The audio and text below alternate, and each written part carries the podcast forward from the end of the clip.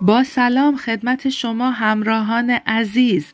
من زهرا قلمزن هستم و یک بار دیگه در خدمتتونم تا با هم از کلام خداوند برکت بگیریم.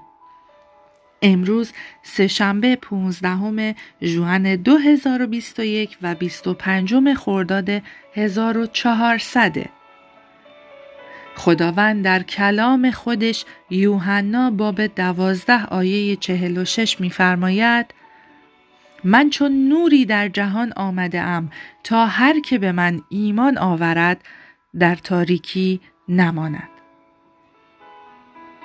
با نگاه کردن به عیسی مسیح جلال پدر محبت اطاعت و اعتماد کردن رو یاد می‌گیریم.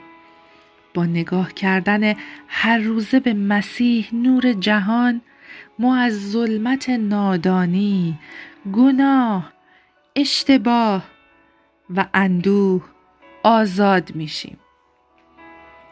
چون امید داریم با دلیری سخن می‌گوییم. شما رو به دستان پربرکت خداوند میسپارم.